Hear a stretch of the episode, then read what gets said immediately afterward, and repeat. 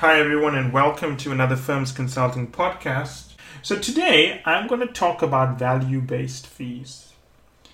And I'm going to explain to you why value based fees rarely work because they are misunderstood. And they are misunderstood in a very fundamental way, right? So, let me explain what value based value based fees are initially. Let's assume you um, go to a client and you tell them that, look, we believe we can generate $100 million of savings. And because we can generate $100 billion, uh, $100 million worth of savings, um, we should get paid $10 million for this because the value we are bringing is so enormous to you. Now, think about this for a second, right? Most of you would agree. Most of you listening to this podcast would say, hey, hold on a second, that makes sense.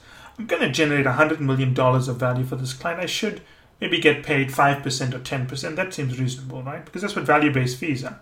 You get paid for the value you create. It could be the opposite. It could be that you could say you could create $200 million worth of new revenue. And that's how you build in your fee structure. You go to a client and say, look, we can create $200 million worth of revenue, and therefore our fee structure, which is basically 10% of that, is definitely worth it, right? The return is significant to you. Now, if you're thinking that makes sense, then you've misunderstood a core concept of economics.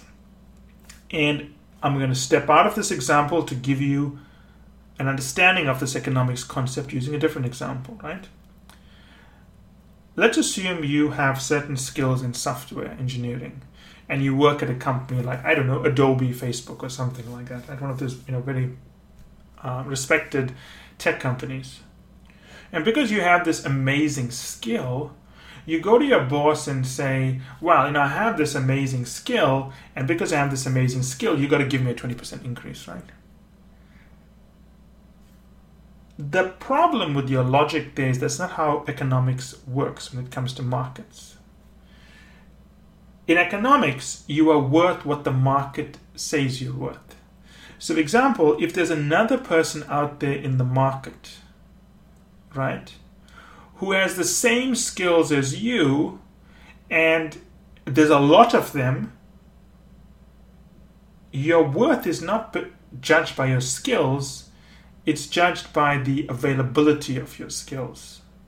And there's a lot of people in the market, your company could say, okay, you know what, you want to get 20% more, we can't afford to pay you.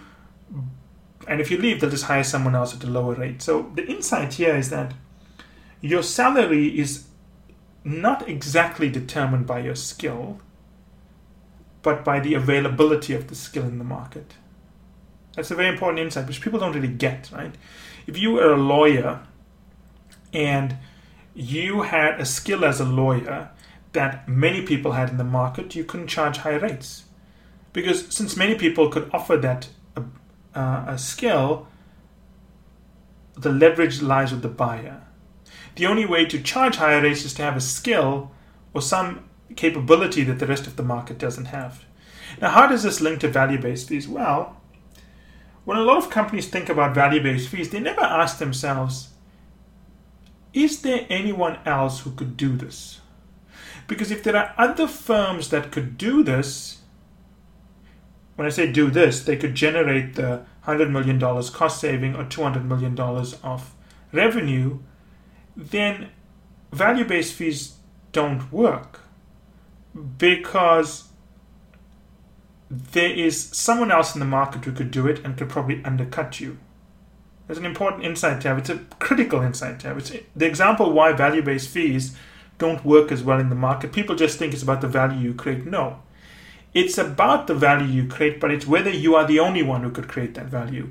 If the client believes you are the only one who could create that value, then you could go with that model. If the client believes many other firms could create that value, then they put out a tender, they allow many firms to bid, and they generally will go with a firm that sometimes is the highest, but usually they don't do that, right?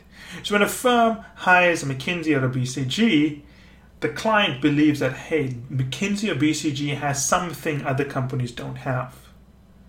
So the client believes that the skill is not common in the market. So when you are working with a client and you want to go on a value based fee approach, it's important you communicate to the client that you have an ability to do this that the rest of the market doesn't have. Remember, it's not in this is the insight. It's not enough that you can generate $200 million worth of fees.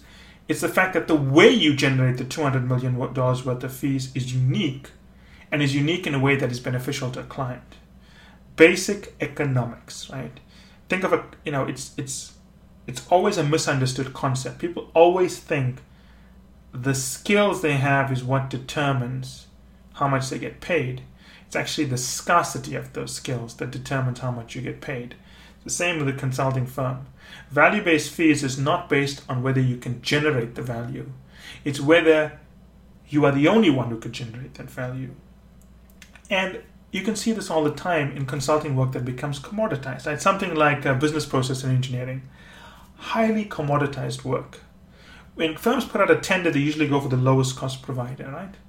Outsourcing centers, in a significant way to cut costs, but have you ever heard of someone winning an outsourcing tender because they were the best at it? No, it's a combination of price versus value, right? And it's usually on the lower end of that scale. So anything you compete in, it's not enough whether you're adding value to the client. Ask yourself whether you are the only one who could do that. The odds are you are not the only one who could do that. Then the question becomes can you do it in a way that is unique and you can get the client to understand that your way is unique? And if you can do that, then value based fees work. If you cannot do that, don't try value based fees because you're going to get upset with the client when they don't want to pay you what you think you're worth. Because the reality is you are not worth that if your skill is available in, in you know, surplus capacity in the market. Um, if you have any questions or comment, please feel free to write in, and I'll be more than happy to post additional um, uh, feedback.